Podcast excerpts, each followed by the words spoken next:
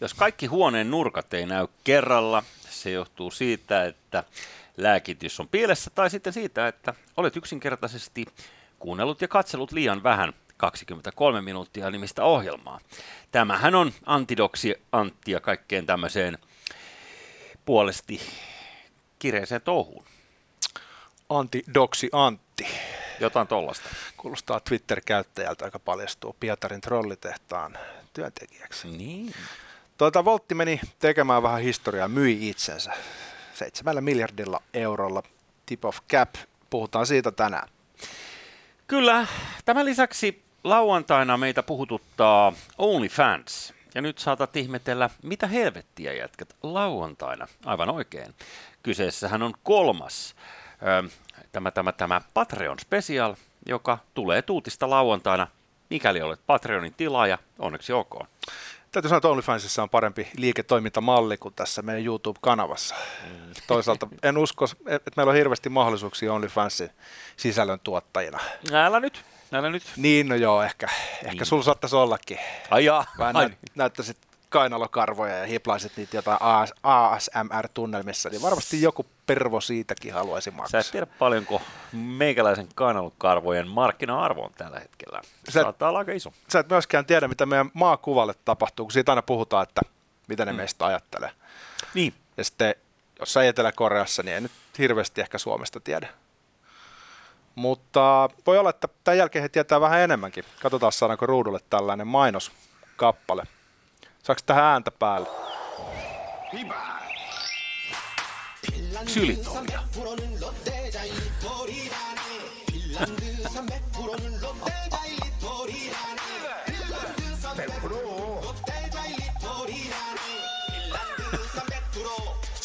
Säkin huikea.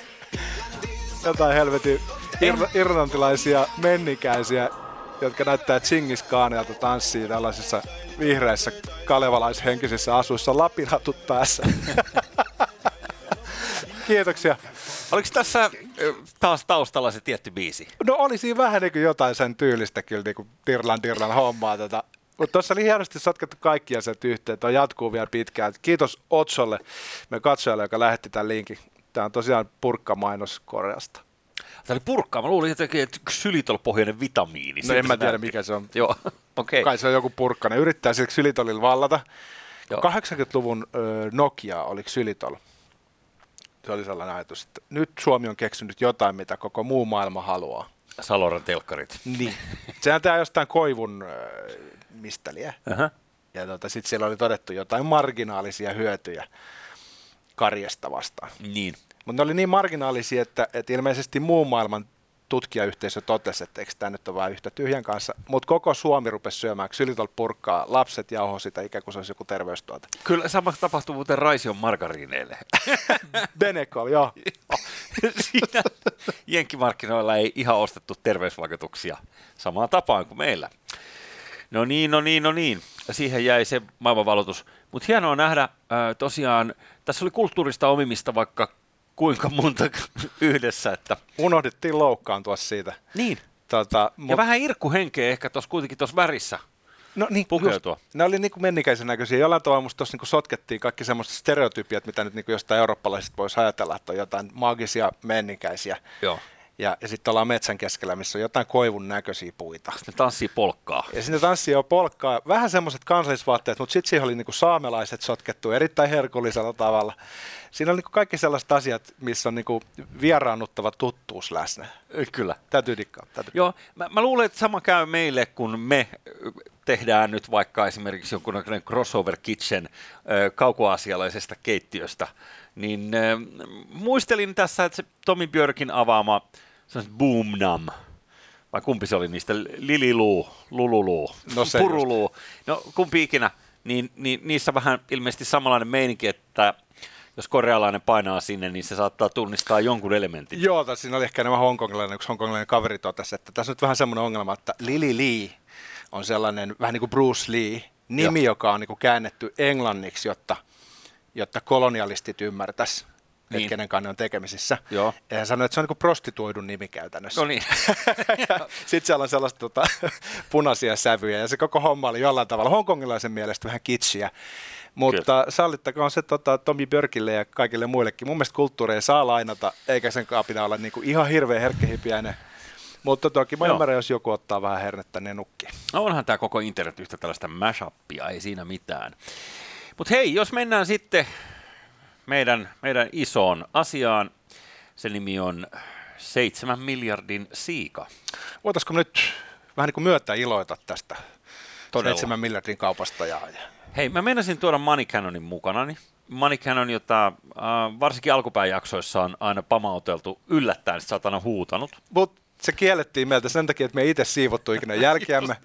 niin sitten ohjaaja totesi, että on täällä muuten viimeinen kerta, kun tuutte tänne räjäyttämään sen ja jätätte sen sotkun vuodeksi. Ei, kyllä, joten, joten jätin Money Cannonin tällä tilannearviolla sikseen. Mutta kuitenkin henkinen Money Cannon täällä. Todella ö, upeita huomata, että kauppa käy. Joo, aika huikea arvonnousu muutamassa vuodessa. Tämä koko Voltin tarina on ollut ihan poikkeuksellinen.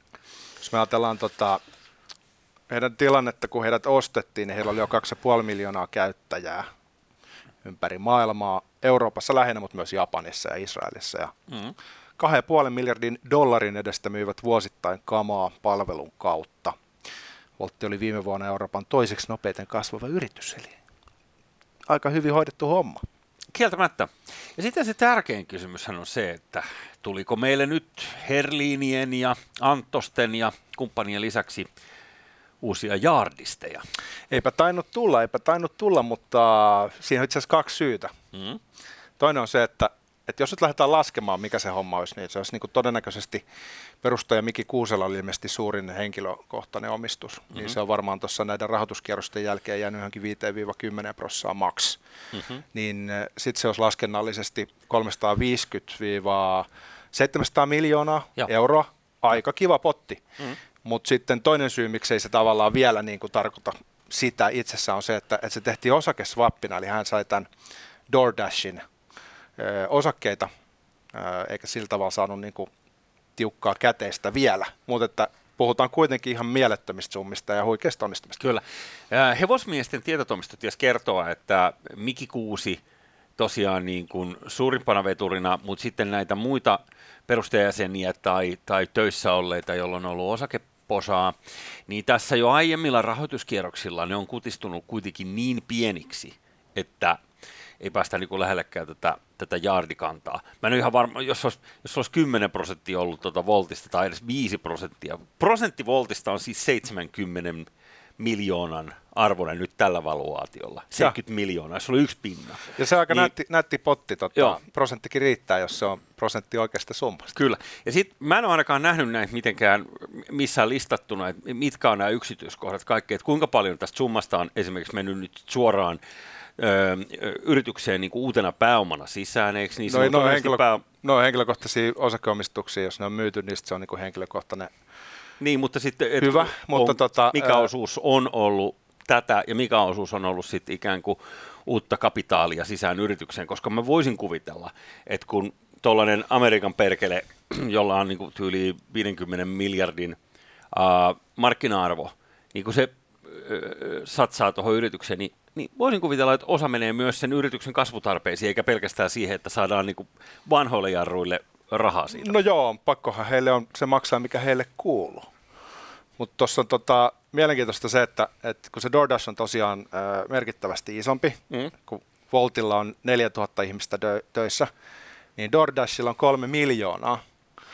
Niin he maksavat 7 miljardia Voltista ja, ja moni ihan aiheellisesti kysyy, että mitä vittua, että on aika iso summa. Mm-hmm. Kun Instagram aikoina ostettiin miljardilla ja sitä pidettiin valtavana. Ja Mm. nyt Tai on YouTube niinku- samalla summalla, joo. nyt on toivottu, että tulisi yksarvisia, mutta tämä on niin kuin seitsinkertainen yksarvinen. Mutta kun markkinat, eli sijoittajat, jotka on valmiit pelaa omalla fykyllä, niin kuulivat tästä Voltin kaupasta, niin DoorDashin osakkeen kurssi nousi 20 pinnaa, mikä enemmän kuin kuittasi sen 7 miljardin investoinnin. Eli markkinoiden mielestä he saivat Voltin hyvää hintaa, jopa ehkä pienellä alennuksella. Mm-hmm, niin. No niin, sitten seurasin tuossa somessa porukan keskustelua ja reaktioita tähän kauppaan, niin paljon tuli ylistystä. Mä oon ymmärtänyt, että ihan hallitusta myöten siellä on jopa Ohisalo sisäministerinä niin onnitellut. Mä näin tota, Mykkäsen, joka on yksi näistä perustajista, niin hänen päivityksensä tuossa. Joo. Ja tota, hän oli menossa kakkukahveille valtioneuvoston linnaan. No niin. Siellä oli Lintilä kuulemma ja Saarikko sitten juottamassa juhlamokkaa näin hienosta päivästä. Se on kakkukahvit ja ehkä tontti jostain pienestä pitäjästä. en tiedä, en tiedä ö, perinteisesti olympiavoittajalle tällainen kohtelu. Ö, nyt kuitenkin kaikki eivät ole olleet yhtä riemuissaan. Esimerkiksi Facebookissa niin näin myös päivityksiä, jossa manailtiin sitä, että kuinka tällainen orjatalouteen perustuva yritys voidaan myydä tällaiseen hintaan. Sehän olisi pitänyt sosialisoida niin. mieluummin. Valtion olisi pitänyt ottaa se siis väkivalloin haltuun ilman mitään maksuja. Alexander Stubin innovaatio hengessä valtio olisi voinut kehittää sen palvelun ja, ja omistaa sen sataprosenttisesti. Mieti, kuinka paljon miljardeilla meillä olisi, meillä olisi nyt niin kuin valtion taloudessa. Ei mitään tuollaista, koska Helsingin yliopistossa tiedettiin jo juuri tuohon aikaan, kun Stubbi innovoi, niin ähm, kävin siellä siellä kampuksella, niin siellä oli iso lakana, jossa luki työntäkää innovaatiot perseeseenne. Toinen asia, mistä tätä on kritisoitu, on nyt sitten, ja nämä on, niin kuin siis, tämä on, nyt, tämä on sitä katsomon laidalta huutelua.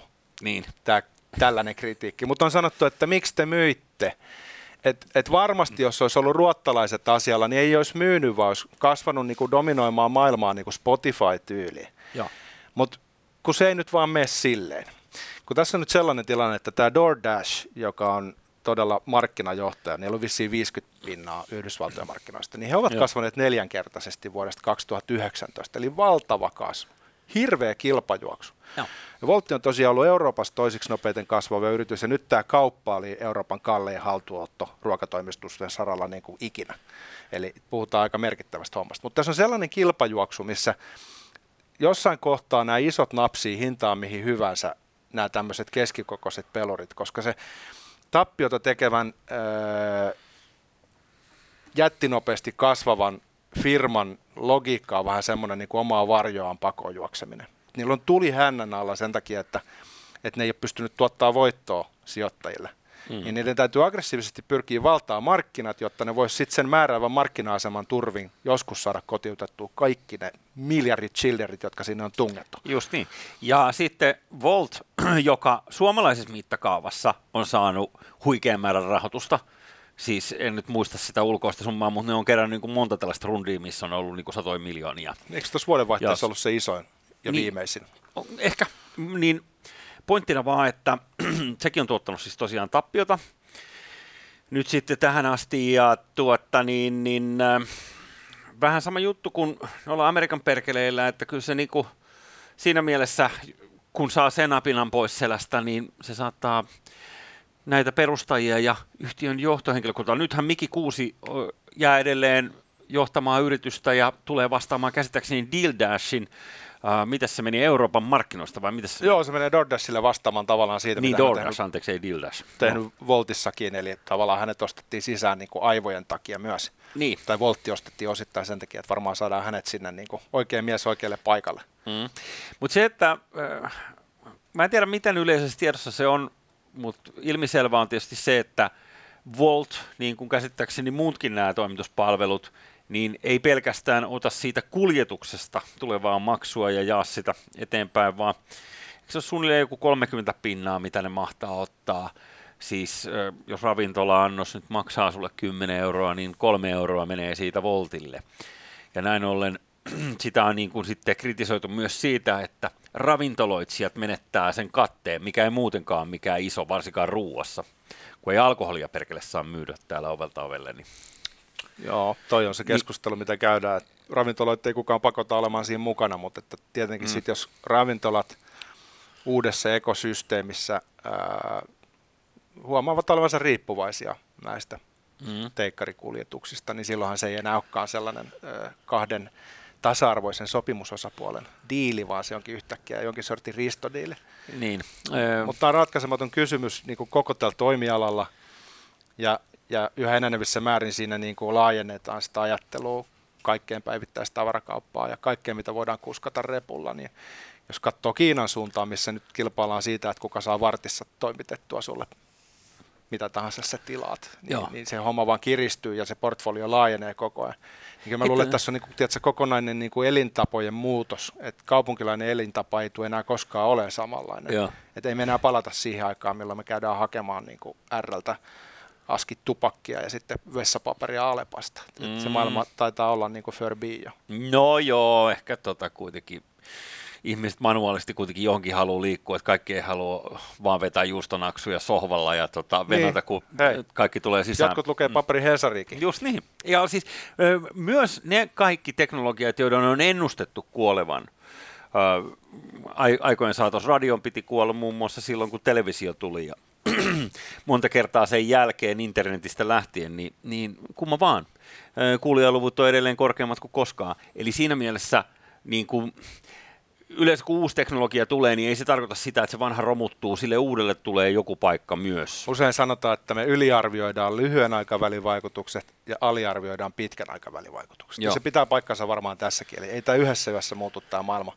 Kyllä. Mutta sitten jos, katsotaan sitä pitkää linjaa, niin ihan varmasti voidaan sanoa mm. vähän niin kuin somen kanssa tai internetin kanssa. Että eihän sun tarvii nettiä käyttää, jos et sä haluu, mutta Niin. sun elämä osana yhteiskuntaa on muuttunut vähän toisenlaiseksi kuin ennen. Siis muuttunut helvetiksi, kun Niin. on alkanut käyttää sitä. Tai siis so- sosiaalista mediaa ylipäänsä. Mutta tässä on Joo. vielä se mahdollisuus, minkä mä haluaisin nostaa esiin, että No. nyt kun mielellään tota, ää, populistisesti tässä mediassa lähestytään asiaa niin kuin käteisen kautta, Mm-hmm. raha edellä. Ja, ja jos me ajatellaan nyt sitten, että Mikki Kuusella on useamman sadan miljoonan potti Dordassin osakkeita, niin sehän ei vielä sitten tarkoita, että hänellä olisi sitä tilillä. Et ehkä jos mä olisin Mikki Kuusi, niin mä saattaisin myydä osan osakkeista heti kun se on mahdollista, jotta mun vanhuus olisi turvattu. Voisin Todennäköisesti. viettää vauraa vanhuuden, mutta Joo. tässä voi käydä silläkin tavalla, että kun tuossa on se kilpajuoksu, mitä äsken kuvailtiin, Niin. niin jotta se, se tärkeintä on olla se ykkönen. Jos sä jäät kakkoseksi tai kolmoseksi, niin sä hävit. Joo. Niin silloin tungetaan tavallaan niin kuin suuremmalla riskillä koko ajan sitä rahaa sisään, niin siinä on sellainen kuplan vaara. Ja tuolla jotkut asiantuntijat on vähän puhua, että tässä on jotain samaa kuin 2000-luvun alun teknohaipissa, joka sitten dotcom-kupla puhkesi ja, ja, ja nämä arvos, arvoista lähti sitten kuum, kuuma ilma pois. Mm. Niin on tässä niinku tietty sellainen riski nähtävissä, että, että nämä on niinku yliarvostettuina tällä hetkellä just sen takia, että meillä on se ajatus, että nyt maailma muuttuu radikaalisti. Todella ja se nopeasti. tapahtuu hirveän nopeasti. Niin. Ja, ja sitten toisaalta niin kun, se kilpailu on niin veristä, että kaikki huomaa tavallaan ottavansa suuremman riskin laittaessaan kaikki pelimerkit yhdelle, Mm. yhden firman kohdalle. Joo. Ää, toi Miki Kuusi, niin toden totta, se mitä mä käsitin, kun tuossa on näitä VRtä, jotka näitä rundeja tekee yrityksille ja, ja hankkii pää, pääomittaa yrityksiä, niin Miki Kuusi on tähän mennessä jo kä- käsittääkseni tuossa asemassa, että hän on valmistanut niin kuin henkilökohtaisen tulevaisuuden. On, totta kai. Koska ne on, ne on, ne on tehnyt sen... Täällä nyt mun kertaa. hyvä Ja sitten- populismi, mutta hänellä oli siis Joo. Pelkästään viime vuodelta niin verotettavat tulot oli yli 2 miljoonaa euroa ja sitten on aika monta muutakin positiota. missä Joo, joo. on- Ja sitten tosiaan, niin kuin itsekin tuossa viittasit, niin, niin se milloin hän saa tehdä niillä Deal Dashin osakkeilla mitä, niin ne on helvetin tarkkaan tietysti määritelty kaikki Mä en opi, mä en opi, sori. Mutta hei, yksi sellainen jakolinja tässä keskustelussa, niin on niinku mielenkiintoinen siinä mielessä, että nyt kun tämä paapatus, mitä on ollut näistä, että ovatko he työsuhteessa nämä, nämä so- sopimuskumppanit, nämä kuriirit, jotka Voltissa on töissä, niin tämä on niinku ironista, että amerikkalaisyhtiö tekee, tekee tällaisen investoinnin, kun ö, ympäri Eurooppaa niin erilaiset alusta, talous, bisnekset, otat sä Uberin tai Airbnbin tai, tai nyt sitten tämän Voltin esimerkkinä, niin nehän on kusessa, koska meillä Euroopassa on tehty aina näin, niin me halutaan tehdä näin ja esimerkiksi Britanniassa, niin jos mä nyt muistan oikein, niin, niin Uber-kuskit määriteltiin niin, että he eivät voi olla yksinäisiä, itsenäisiä yrittäjiä, vaan he ovat työsuhteessa. Niin, tässä on tämmöisiä niinku riskejä, jotka liittyy juridiikkaan. Ja nimenomaan valtioiden toimintaan. Ja usein valtiot ei tykkää, kun heitä haastetaan sille, että tuolta nousee seuraava Amazon tai Facebook. Kyllä. Niin se vähän ärsyttää se Kun, ajatus. kun tämä on se paskamainen puoli tässä ATKssa näin niin kuin ylipäänsä. Et kun se Missä? on ATKssa, kun, se, kun se on mahdollistanut tällaisten ö, uusien tapojen synnyn järjestäytyä ja hoitaa palveluja ihmisille. Eli sellainen vanha käskyvalta ei toimi, missä sulla on jonkunnäköinen niin kuin hierarkian huippu, jossa eliitti päättää pienessä piirissä, vaikka kolmikannassa, niin, niin tota, erilaiset työetujärjestöt ja muut, niin kuin helvetin pieni porukka päättää kaikkien asiat ja sitten se on niin. Niin tämä ikävä kyllä on näkynyt ympäri Eurooppaa ja mielenkiintoista on nähdä, mihin tämä menee. Toi on itse asiassa vähän just se, mitä mä tarkoitin, että, että, että me puhutaan niin rakennemuutoksesta, joka on mm. peruuttamaton. Ja sitten se tietenkin aiheuttaa muutosvastarintaa, koska me ollaan homo sapiens niin. otuksia. Niin, niin tässä on vähän se. Mä nostaisin vielä siihen sen, The Economist kirjoitti Uberista ja DoorDashista, ja Financial Times muuten huomioi myös Volt-kaupan. Mutta anyway, The Economist kirjoitti, että, että kun ne on niin sama game, ja me tiedetään, että Uber ei ole koskaan tuottanut myöskään voittoa, Jaha. niin se ajatus on se, että ne on sellaisia hyrriä, jotka saadaan menee tosi lujaa pyörimään oma akselinsa ympärille, kun sinne tungetaan rahaa. Mutta se idis on se, että niillä pitäisi nousta ilmaa jossain kohtaa ja kannatella oma painonsa ja sitten ne onkin niinku helikoptereita. Niin tällaista niin. hetkeä ei välttämättä koskaan tapahdu. Sitä ei ole luvattu missään, että Uberista tulisi se menestys, jota voisi olettaa sen perusteella, miten paljon siihen on tungettu rahaa. Mm-hmm. Mutta Piilaksossa sitä rahaa on ollut tosi paljon – ja ne on pelannut sitä aggressiivista peliä, missä pitää päästä markkinajohtajaksi, niin nyt tämä DoorDash on samassa tilanteessa. Eli käytännössä voisihan tässä käydä silleenkin, että, että asiat ei meniskään niin kuin ihan sillä tavalla, kuin ajatellaan nyt, ja paljastus, että tämä onkin ollut niin kuin aika jännä ajankohta. Niin, niin kannattamatonta liiketoimintaa ja kulut ovat suuret. Ja, Mutta mä luulen, että Voltin kannattaa joka tapauksessa ollut niin kuin, ihan niin kuin täydellinen mm. siirto tähän kohtaan. Sellaisenkin mä näin muuten tuolla somessa, että joku ehdotti, että olisiko kannattanut miettiä vähän pidemmälle, että kun meidän uudet hävittäjät maksaa 10 miljardia, niin olisiko tässä voinut tehdä oravan aikana osan, että jos tämä DoorDashin jengi olisikin toimittanut meille suoraan ne jetit. Mulla hei, sulla on yksi läppä niin. vielä. Tämä no. on henkilöitynyt Mikki Kuuseen, jota me fanitetaan.